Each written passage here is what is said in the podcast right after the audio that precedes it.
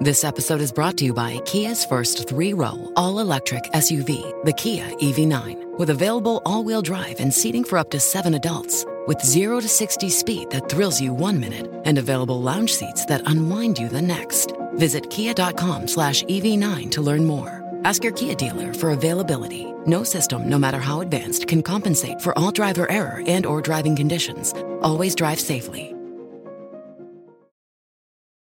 It's only a kick. A jump. A block. It's only a serve. It's only a tackle. A run. It's only for the fans. After all, it's only pressure. You got this. Adidas. Hey, folks, it's Forrest and Scott from the Astonishing Legends podcast. We just found out that Mint Mobile has come out with an amazing wireless deal for this holiday season. If this was an episode of our show, I'd think this was a myth. It's too good to be true. But the thing is, like some of the legends we cover, this deal is true. Right now, when you switch to Mint Mobile and buy any three month plan, you'll get another three months for free. I'm not sure how they're able to do this. Oh, wait, I do know how they can do it. They're online only. No stores, no traditional retail costs. Mint Mobile passes that savings to you. That's unlimited talk and text, plus high speed data delivered on the nation's largest 5G network. Like we say on our show, sometimes the unbelievable is true, and this deal proves it. Switch to Mint Mobile now and get premium wireless service starting at just 15 bucks a month. And you can use your own phone with any Mint Mobile plan. Keep your same number and all of your contacts. That's right, listeners. For a limited time, buy any three-month Mint Mobile plan and get three more months free by going to mintmobile.com slash wireless. That's mintmobile.com slash wireless. Cut your wireless bill to 15 bucks a month at mintmobile.com slash wireless.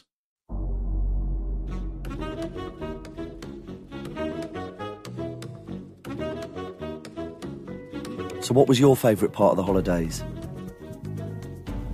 Really? You sure? Okay. And uh, Disneyland? You uh, you liked that? When we went there? It was okay. Okay. And uh, Vietnam with the snorkeling and the helicopter ride. The no. The vast landscapes of wondrous scenery didn't do it for you. No, your favourite thing was Radio Wolfgang. Huh. What's that? The app? You really like the Radio Wolfgang app? Huh. Okay, cool. And the hotel? No, that wasn't your favourite? Still, yeah. That's. It's just. You're only five years old. You sure Radio Wolfgang was your favourite thing? And getting ice cream. Right. The Radio Wolfgang app and ice cream. Great. Good summer.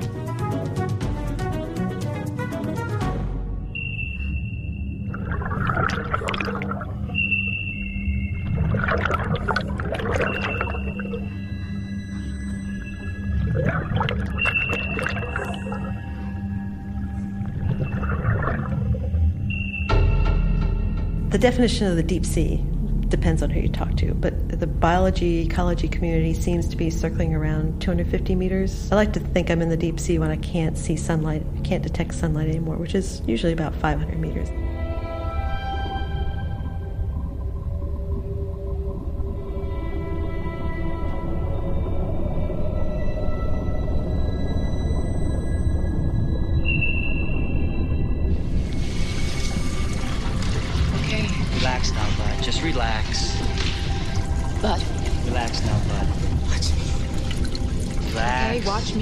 Okay, doing fine. Now, don't hold your breath. Take it in. Just let yourself take it in. Take it in. It is actually the Abyss for the first time allowed the general public to be exposed to liquid breathing and the concept of liquid breathing. And in my opinion, a lot of people got the impression that it was science fiction because of the fact that there was also a subplot related to aliens living under the sea. That's it. Oh, man. Don't hold your breath now. Take it in. There you go. Don't hold your breath. Take it in. That's it. There you go. What? It's normal. It'll pass in a second. It's perfectly normal. This is perfectly normal. We all breathe liquid for nine months, bud. Your body will remember. That's it. That's it. I find what divers do absolutely fascinating physiologically, equally scary and equally exciting, but I don't think anyone would be under any illusion it is a dangerous sport. And certainly when people are pushing themselves to those extremes, it's very difficult to predict what the body is going to do. And obviously, they're a long way from help on the deepest part of that dive.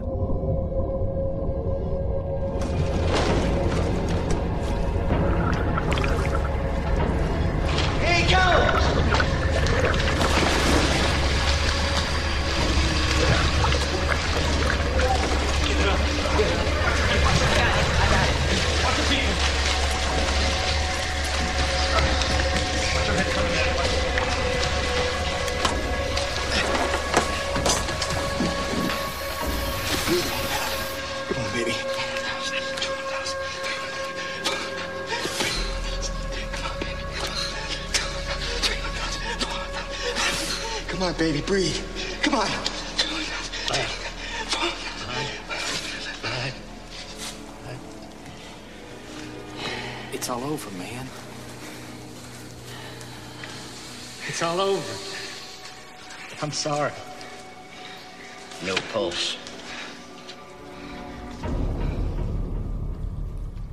Hello and welcome to Science-ish, which does have a pulse. I'm Rick Edwards. I'm joined as ever by Dr. Michael Brooks. Hello. Have you got a pulse, Michael? I do have a pulse, yes. I'm never too sure when I look at you. so, you know how this works by now. Uh, we look at a piece of fiction, uh, a film, or, I mean, a film really, sometimes a book. But usually Never a film. play. Uh, absolutely, we did when we first talked about this show. We were like, we could do plays as well, couldn't we? And uh, everyone sort of went, hmm, maybe. I just, sorry, playwrights and uh, theatre goers. I don't enjoy the theatre. I find it really dull. That's controversial. I honestly, when the interval comes, I'm like, you, I've got to go back in there. Fuck off. I just the thing is, I, uh, theatre seats are tiny. I don't fit in them. I'm just like, nah. No, sometimes there's great stuff on at the theatre. Go on, name me one. I went to see a thing. Last thing I saw was about two years ago called the. Ne- so you obviously love it. Yeah, yeah. Point being, we we pick a film or a book, and then we we look at the science within it, uh, and then we ask three questions and try and answer them with the help of some experts. This is now our thirteenth episode, uh, and we've gone from outer space. Uh, with our with our alien uh, episode last time to an equally alien landscape, the deep sea. Here's a bottomless pit, baby. Two and a half miles straight down. And so we've gone with, because apparently we love James Cameron here, his 1989 sci fi hit, The Abyss. It was alive. It was like a, like a dance of light. It was the most beautiful thing I've ever seen. I don't think they mean us any harm. I don't know how I know that. When was the last time you watched The Abyss, slash, have you seen The Abyss? So I have seen The Abyss, and I saw it yesterday. First time? First time. See, I, I watched it, I think, I was trying to work this out, I think I was about 14 or 15. And to be fair, it might also be one of those films where I didn't make it all the way to the end. It's That quite long, me. isn't it? Yeah. But I know the general gist of it. So maybe I'll sort of do my plot summary and then you pick up with your more recent uh, expertise. The So, director's cut. An American submarine sinks. Yeah. Some Americans and some Soviets try and go and rescue it. There's like a drilling base, is it? Yeah. Or near- near- exploration just nearby. Uh, nearby, they use as their kind of um, hub of operations, and then they, they go down and try and get this sub, and then oh dear, there's some aliens. Sort of some weird shit happens basically, yeah. and people start seeing things, and and you know, It's all sort of like um, blurry lights and stuff like that at first, isn't it? Yeah, yeah. But the Hmm. problem they've got is it's a nuclear equipped sub- submarine. So they, they send these Navy SEALs down with them, Mm-hmm. and their job is to kind of secure the nuclear warheads. Basically, you've got Navy meatheads deep under the ocean being idiots Yeah. and, uh, and trying to blow shit up, and the divers have to then you know try and stop them. Mm. We're going to sort of avoid all of the alien stuff Um, Good job this- too, because they're y- yeah. terrible aliens. they are the wettest, pun intended, the wettest aliens you've ever come across. But we're gonna, yeah. So we're leaving the aliens well alone. Uh, I think we can we can sort of do a, a quick summary. Are there aliens living under the sea, Michael? In real life, you mean? In real life, Almost certainly not. almost certainly not. That's good enough for me. Uh, we are going to focus on the on the water side of it, though. This was, by all accounts, an absolute nightmare to film. Wasn't it? yeah, yeah, apparently. So um, a couple of the characters had real big emotional breakdowns. Ed Harris nearly died during filming one of the scenes, apparently. yeah, I think James Cameron said he'd never do that again. yeah. This film was inspired, weirdly, by by some real science, wasn't it? James Cameron went to a lecture when he was 17 years old that was by a guy called Francis Falejczyk. And he, he talked about experiments that were going on to kind of, you know, do liquid breathing. And, uh, and Cameron was obviously just completely kind of hooked by this. You know, I expect that he'll have been inspired by other stories of aliens and, you know, various undersea exploits. But, you know, I think that, that apparently is when he decided to put the whole thing sort of together. That's actually quite nice for science-ish. It's like the full circle. You have science, and then you have fiction about that science, and now we do our show about the science in fiction. And then one day somebody will do some science based on the things that we're about to reveal in this show. Uh, I mean, I'm amazed it isn't already happening. Yeah, I'm pretty sure it is. The results haven't come out yet. Ah, right, yeah, yeah. So this film, if you sort of ignore the, the aliens and and actually also the Russians, um, it's about diving and humans going very, very, very deep Yes. uh, into the ocean. So I think we should go uh, really deep on our first question. How deep do you want to go, Rick? Well, I don't like it when you when you when you look at me and say that. Um, but our first question is: How deep can humans go, uh, and what are the limiting factors? Uh, we asked the London Diving Chambers Dr. Oliver Firth. The limiting factors really come down to A, how much uh, oxygen uh, the diver can store in their body. And that's really a function of how big their lungs are, how big a breath they take down with them, and also how quickly they use it up. So, those things um, obviously require training to extend as much as possible. I think, in terms of whether there will ever be limitless diving, really, I don't know how far we can push this. I find what divers do absolutely fascinating physiologically, equally scary and equally exciting, but I don't think anyone would be under any illusion it is a dangerous sport. And certainly when people are pushing themselves to those extremes, it's very difficult to predict what the body is going to do. And obviously, they're a long way from help on the deepest part of that dive.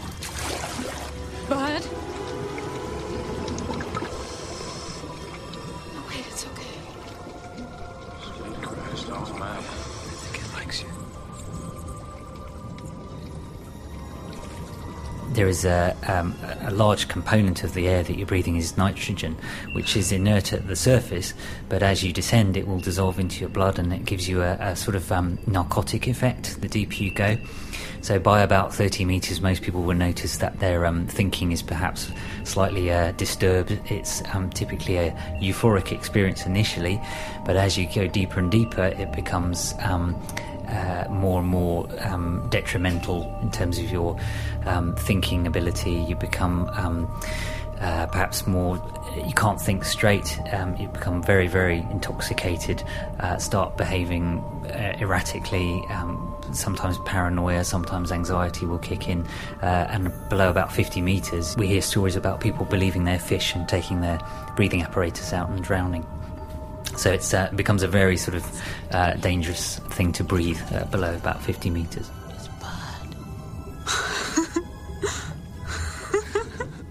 It's wonderful. It's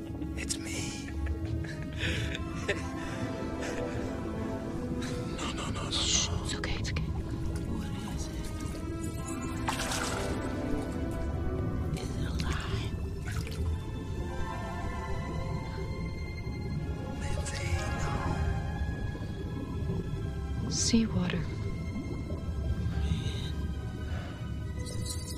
Always remember, you are not a fish. Repeat, you are not a fish. No, to be fair, I, I've only Oh, done. do try and be fair. Yeah. I've only done scuba diving once, and uh, I'm not sure that I would do it again. It was all right. But Really? Yeah. Would you do I, it? yeah, I loved it. I've done it twice, and I, I found it absolutely. I loved it while I was there, but it was a lot of work to go through all the theory. Half a day of theory. Ah, I think I did it um, somewhere where they were a little bit more lax. Oh, really? And they're just like, let's get down there. And I was like, great.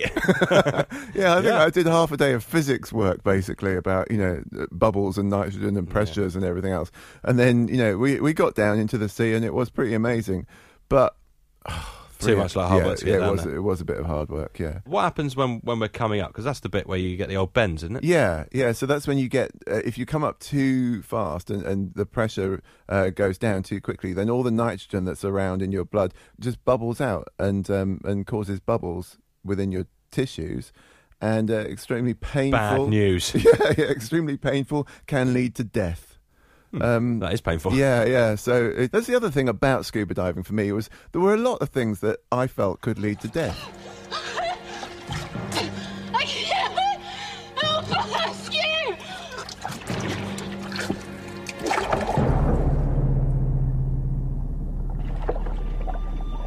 So, what's the world record depth, Michael? Michael, hello, Michael. Michael thinks he's a fish. So the world record depth is 1,090 feet or 332.35 meters. Uh huh. You're not just reading that out, are you? You know that. No, yeah, of course Mm, I know okay, that. good, yeah, good, good. yeah.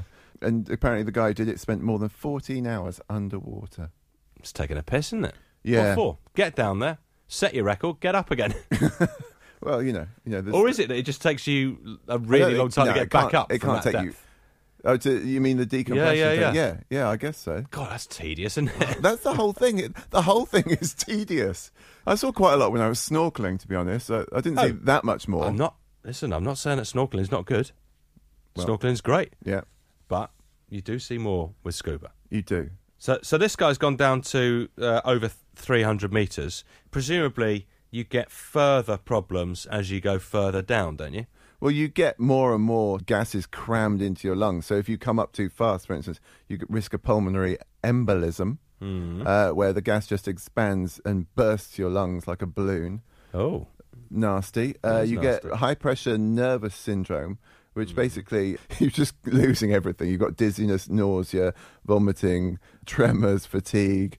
Uh, your brain doesn't work as well. That- you're having a nightmare. You're, you're basically, and you actually literally have nightmares afterwards. You have poor sleep with nightmares afterwards. With all of these things, is the problem the bubbles? And if if we get rid of the bubbles, then you kind of get rid of these issues. Yeah, yeah. So how do we get rid of them then? We breathe liquids. I mean, immediately, I, I'm, I want to say no, we can't. But um, so I want that to be our second question: Can we actually liquid breathe? And we asked one of the field's pioneers, Professor Thomas Shaffer, exactly what liquid breathing is. When we breathe gases like air, for example, the main purpose is to bring oxygen into the body. And when we breathe in air, only 21% of it is oxygen. So air uses nitrogen as a carrier for oxygen when we breathe air. However, it's also possible to breathe liquids which have a high solubility for oxygen. And in this case, these perfluorochemicals have incredible solubility for respiratory gases. If you talk about something like saline or seawater, the solubility of oxygen in that is less than 1% volume basis. In other words, it's about 0.03 milliliters of oxygen can be dissolved in 100 milliliters of saline or seawater. On the other hand, if you talk about a perfluorochemical, there's 30 volumes percent or 30 milliliters of oxygen which can be dissolved in every 100 milliliters. And that solubility, in fact, is even greater than the solubility of oxygen in blood. So these compounds can carry more oxygen and carbon dioxide than blood can carry. So it is possible then to breathe a liquid like a perfluorochemical, and that concept is known as liquid breathing. And in fact, there's a page on Wikipedia that everyone refers to uh, when they want to know something about liquid breathing. Don't worry, we've gone there for you. Yeah, yeah. A little insight into the uh, the research that Brooksy does before every episode of Science Station. I know, that's what I mean. And why, why would he give away my methods? Sorry, mate. Sorry, we'll, we'll we'll cut that out. I'm sure. Yeah. So these perfluoro compounds, PFCs, there is more oxygen dissolved in them, or there can be, than there is in air or in our blood. Is that Yeah, right? Yeah, yeah. That's pretty amazing. And then it just So- and then it just pops out. So when you fill your lungs with it, the oxygen will naturally seep out effectively into your into your bloodstream. And so has this been around for a while then? Have people been breathing this stuff in and uh, you know going about their lives? Well, not certainly not going about their lives, but we've been on it since the 1960s. Um, there's various sort of experiments that were done. Of course, in the 60s you could do fantastic experiments, and and so we did it with a lot of animals, and and of course we did. Yeah. so um, they so they found that in the first sort of set of experiments that rats could be in this stuff. You literally drop them into the liquid, and they stay there. Presumably, hold them down to stop them swimming. and uh, I mean, and you leave them in there for 20 hours or so. And, and, and the problem is that you're fine once you're in there, but once you're out, you're screwed. So, so what didn't Wh- why- work? why is that? Because your body actually can't, uh, once it's out, get rid of all the, the kind of waste products that are produced through respiration. So, so you're in a position where you can stay in in this liquid, and then they bring you out and you die. Hmm. Uh, so that's not But great. that's not ideal, is it? It's not ideal. So we've done it, you know, humans have done it to a certain extent, but what we do is a thing called partial liquid ventilation, Right. where you have sort of 40% normal air and 60% liquid. So you can get rid of Yeah. uh, carbon dioxide that, that builds up. In in the way that you normally would by breathing it out. Yeah. Right. This is a means of actually uh, helping premature babies, for instance, now. So this has been explored a lot because if they're born too early, their lungs can't deal with air. They literally can't be held open. And so there's been experiments where they've tried to help uh, you know, very, very premature babies uh, to breathe by filling their lungs with, with liquid. Oh wow. How do fish get on then? What's the what's their mechanism? Because they're So sort they- of doing a bit of liquid breathing in a way, aren't they? Yeah, they have gills that are able to separate out oxygen from the water. And so can't we do something similar? Well, we've tried, but we, we haven't managed to make any technology that, that does this. Not in the way that's efficient enough for us to, to breathe it, no.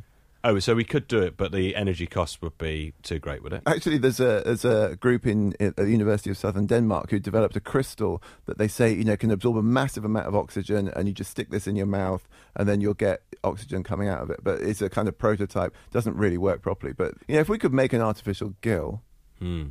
it'd be brilliant. 'Cause fish are absolutely nailing it, aren't they? Yeah, the fish yeah. got no problem. But it's one of those things that evolution has solved, and we haven't managed to reproduce. Hmm, a bit embarrassing for us. So, can humans use this liquid breathing for diving then? To a very limited extent. One of the problems is that if you have loads of liquid in your lungs, you lose a lot of heat very quickly as well. So basically, no, we haven't managed to get liquid breathing really working yet. I mean, it sounds horrendous. I've got liquid in my lungs and it's bloody freezing. Yeah. no, thank you. The actual discovery of liquid breathing was rather serendipitous.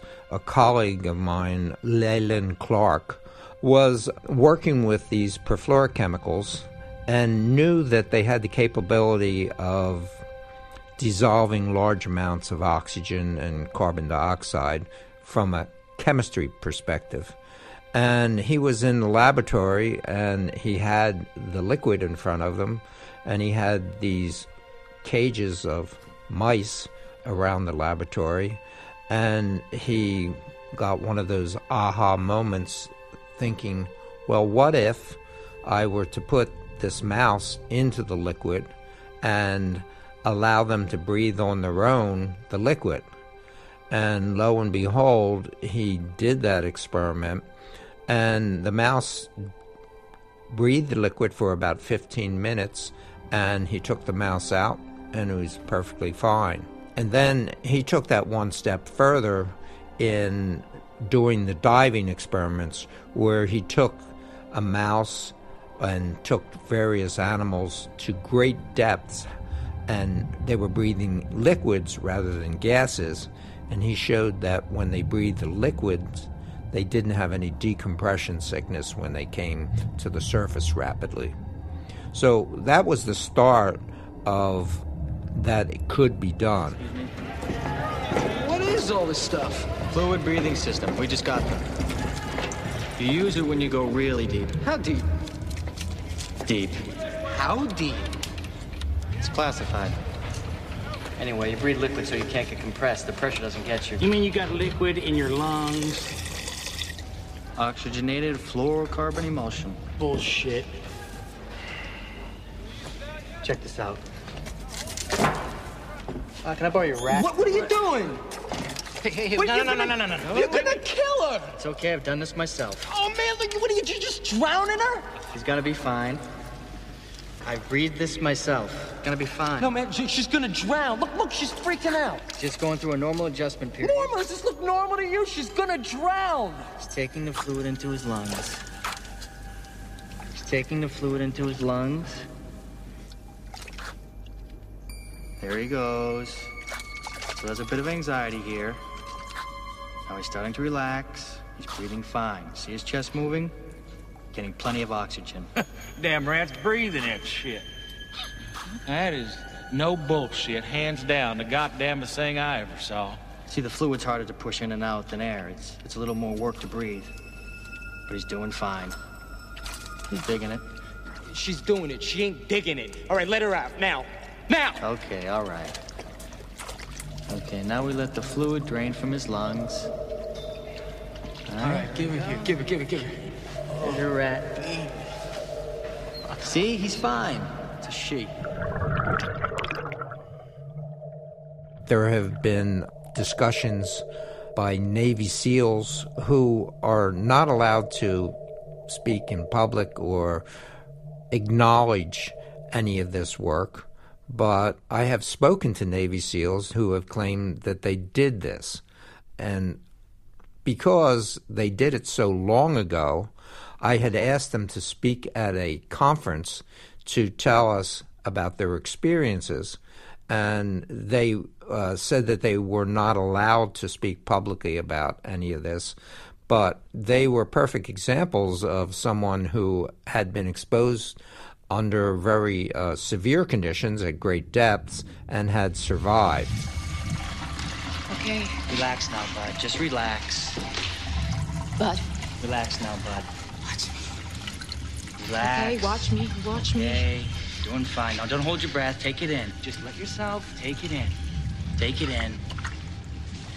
That's it. Oh, man. Don't hold your breath now. Take it in. There you go. Don't hold your breath. Take it in. That's it. There you go. It's normal. It'll pass in a second. It's perfectly normal. This is perfectly normal. We all breathe liquid for nine months, bud. Your body will remember. That's it. That's it.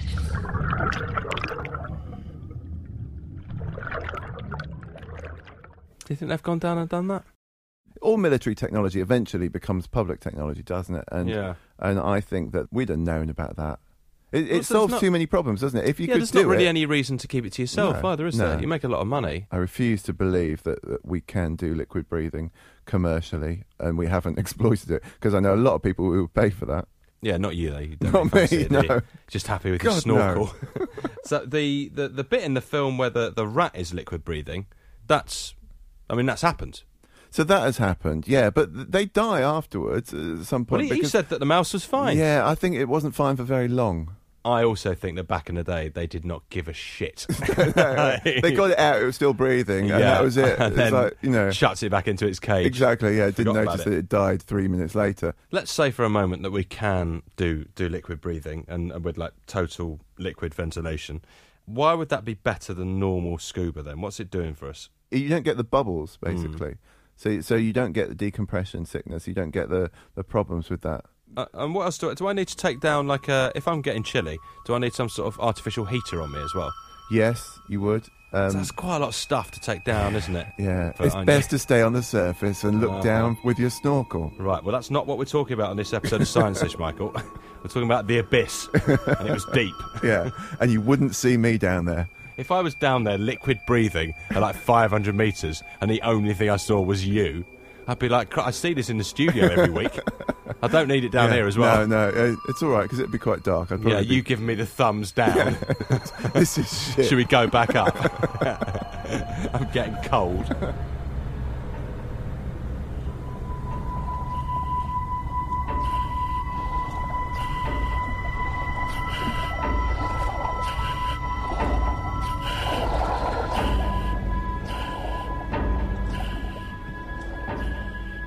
If we are able to, to nail this technology, then that like the limits of human diving would be would be massively increased. Yeah, they? yeah. We'd, be going down very Yeah, deep. we'd be like the deep sea fish, wouldn't we? we could get down really, really far, and then I'm wondering, what am I seeing down there? And that is our third question. What would we find? Uh, and we asked Professor Cindy Lee Van Dover of Duke University.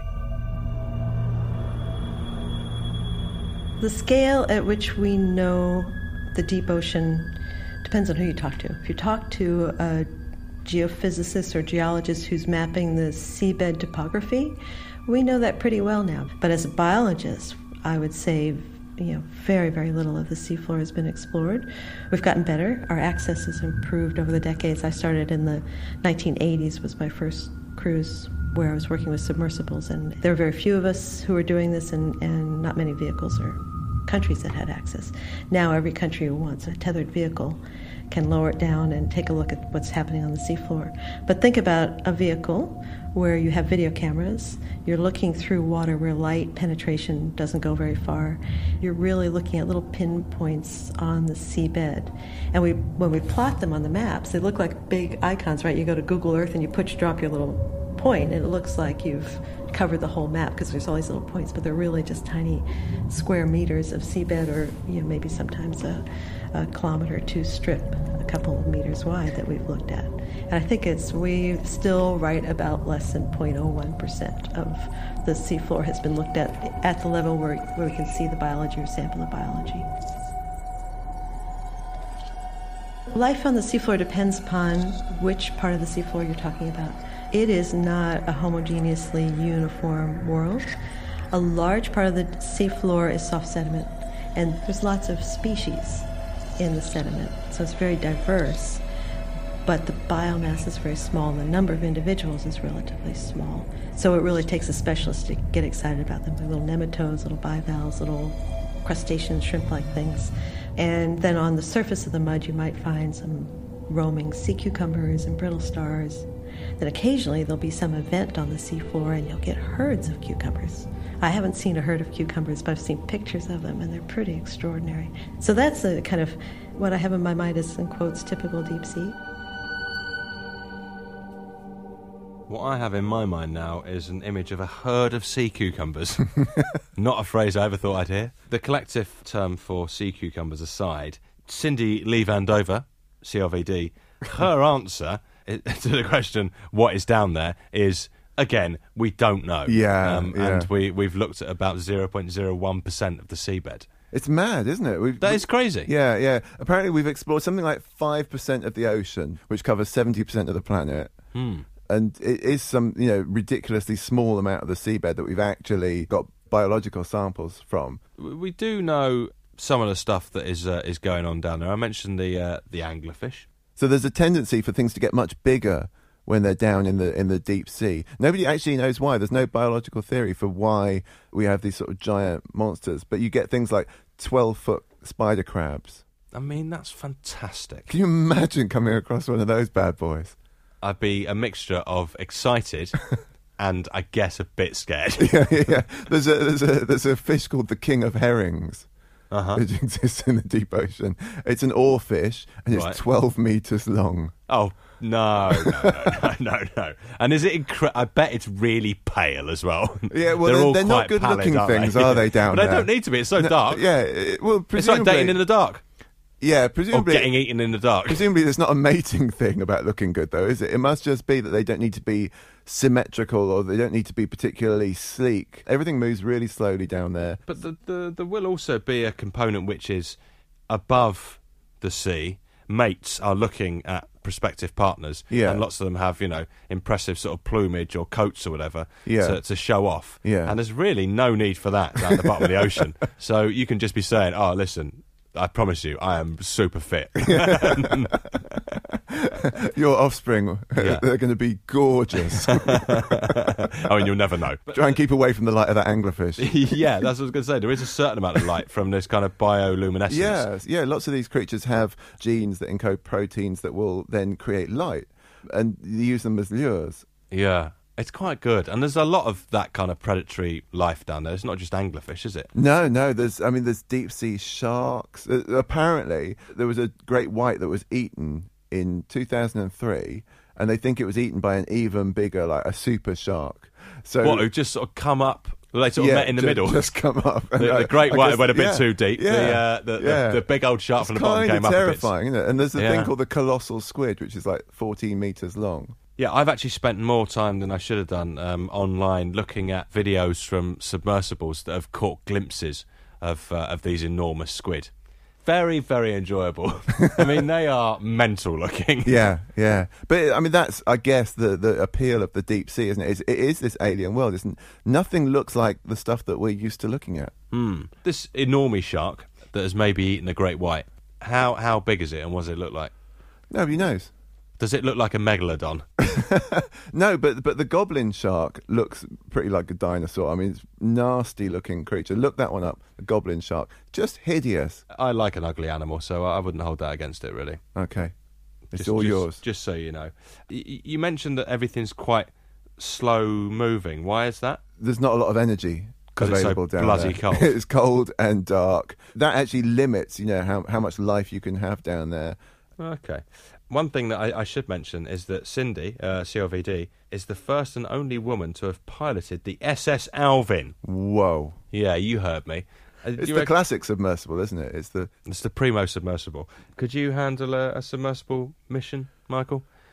Gi- given Not you're keen. At, I'm of course keen. you're not. No, no, no. There's one thing I'm learning, and it is the only thing I'm learning. Um, it's that you are not a fan of the deep sea, No, I, or even the shallow I sea. am very much for the surface and the land and the bit where the surface of the water meets the land. I'm very happy and comfortable. Oh, you love the there. beach, don't you? I do love a beach, but going down on these things, all I would be thinking is it doesn't take a lot for this window to crack, or yeah, what if there's a bolt loose and. and Ugh, the pressures you're you're dealing with down there. What if you're this- dead as soon as something goes wrong? That's my big problem with it. But it's curiosity. You love space. There's no real reason to be looking out there. So space I could deal with somehow. That's what I know. I know. I'm not saying it's rational, but I'm saying that I hate the idea of being deep under the ocean, where I sort of think if anything goes wrong, I'm going to die straight away. Yeah, definitely not true in space. Well, it's more of an engineered environment somehow. I don't know. It just feels like it feels safer in space. You come across as a lunatic. I don't mind it. Um, now, much as you're down on it, though, Michael, the deep sea does offer something uh, a bit more substantial in terms of like the bigger picture. It could offer an answer to the origin of all life on Earth. I mean, that's a big deal, isn't it? It is quite a big deal. I'll tell you who thinks so. Professor Cindy.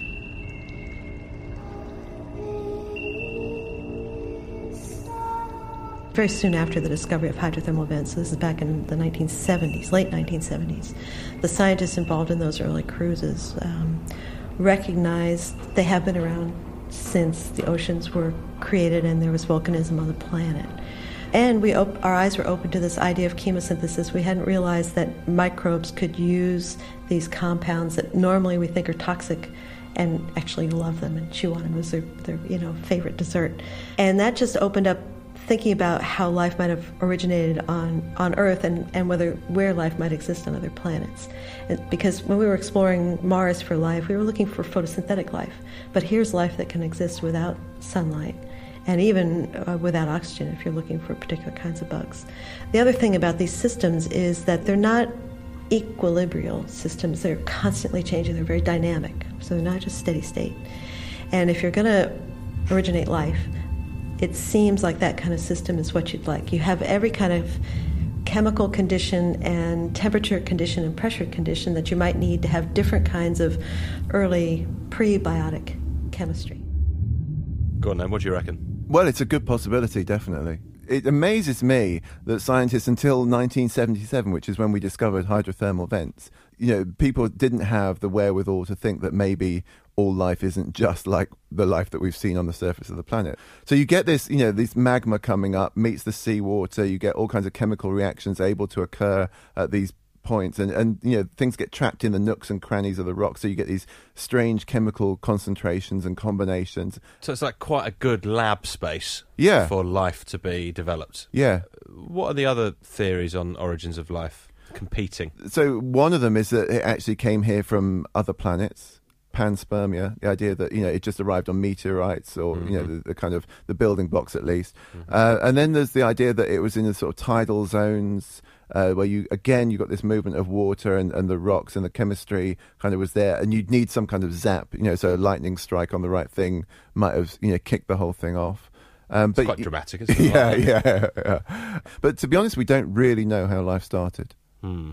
I- guess what I- find interesting is that actually there is a, a kind of parallel between the, the deep sea and space in that it, it, they're both just so alien and so so unknown, and to, to such an extent that NASA and, and oceanographers will collaborate sometimes. Yeah, so I mean, uh, yeah, she mentioned this sort of thing about looking for life on Mars, and in '76 we sent up these probes to look for life on Mars, and, and didn't realize that bacteria could survive in all these odd circumstances, and you know these bacteria that actually love these kind of weird environments, and and since then we've discovered that you know there are bacteria that survive and thrive in nuclear power stations and stuff, and uh, and so NASA has realized that actually if it wants to understand what alien life might be like on you know icy moons of Jupiter or whatever, then the, probably the best thing to do is to look at what's going on under the ocean to get an idea of the scope and range of what kind of life there is. So here's a here's a big question for you, Michael. If it came down to it and you had a straight choice, would you rather find out the origins of life or the theory of everything? So would you Wow. unify Wow. Einstein's stuff with quantum or would you find out where life came from? If I had a guaranteed in on the origin of life, I think I would go for that. Would that surprises me? Yeah, I, thought because you'd be all over the no, theory of no, because I can still work on that. But actually, so you still rate yourself. yeah, give yourself so, a chance. So my my feeling is, you know, the problem with the origin of life we've got is that we only have one. You know, it's like we've got a sample of one. It's almost impossible to know exactly what happened, and you you can have all these theories, but very very difficult to test them. If somebody was going to give me that answer on a plate, I would take that, and then I would go away and say, okay, that one's solved. Let's concentrate on the theory of everything because I think we can do that. Yeah, nice approach. I like it. So let's uh, let's recap our questions. So the first one uh, was how deep can we go? So the record is 332 meters, but if we can crack liquid breathing, we could go much much deeper. Yeah, but you know, the deepest part of the ocean is eleven thousand meters. I'm So not up for going down there. Well, yes, you've made that abundantly clear. and the second question was, but can we liquid breathe, Michael? Not yet. So what you'd need to do is is have a way of cycling the liquid so that you got the carbon dioxide out as fast as you needed to do, which involves something like 10 liters per minute or something if you're active. So you've got to have this sort of circulation of fluid really, really fast in order to to, to get rid of the waste products. As soon as we crack that, that yeah, we're in. Or Um, you're in. I'm not. yeah, yeah. You're just holding me under, aren't you? like a cat. It'll be fine, Rick. I'm just desperately fighting my gag reflex. yeah, yeah, looking forward to that. And the third question was, what is down there? All sorts of great stuff. All sorts. And lots of stuff that we just don't know about. Yeah, scary stuff and known unknowns. Can we call them that? Yes, we yes we can. Yeah. Yeah, uh, amazing monsters, probably. Not wet aliens, though. No. With a It's- f- big fiberglass city that they then bring out of the sea at the end. Almost though. The Nonsense. the stuff that is down there, that's more exciting to me. Oh, yeah. Than a than a fiberglass alien city. Yeah, yeah. Stupid glowing aliens.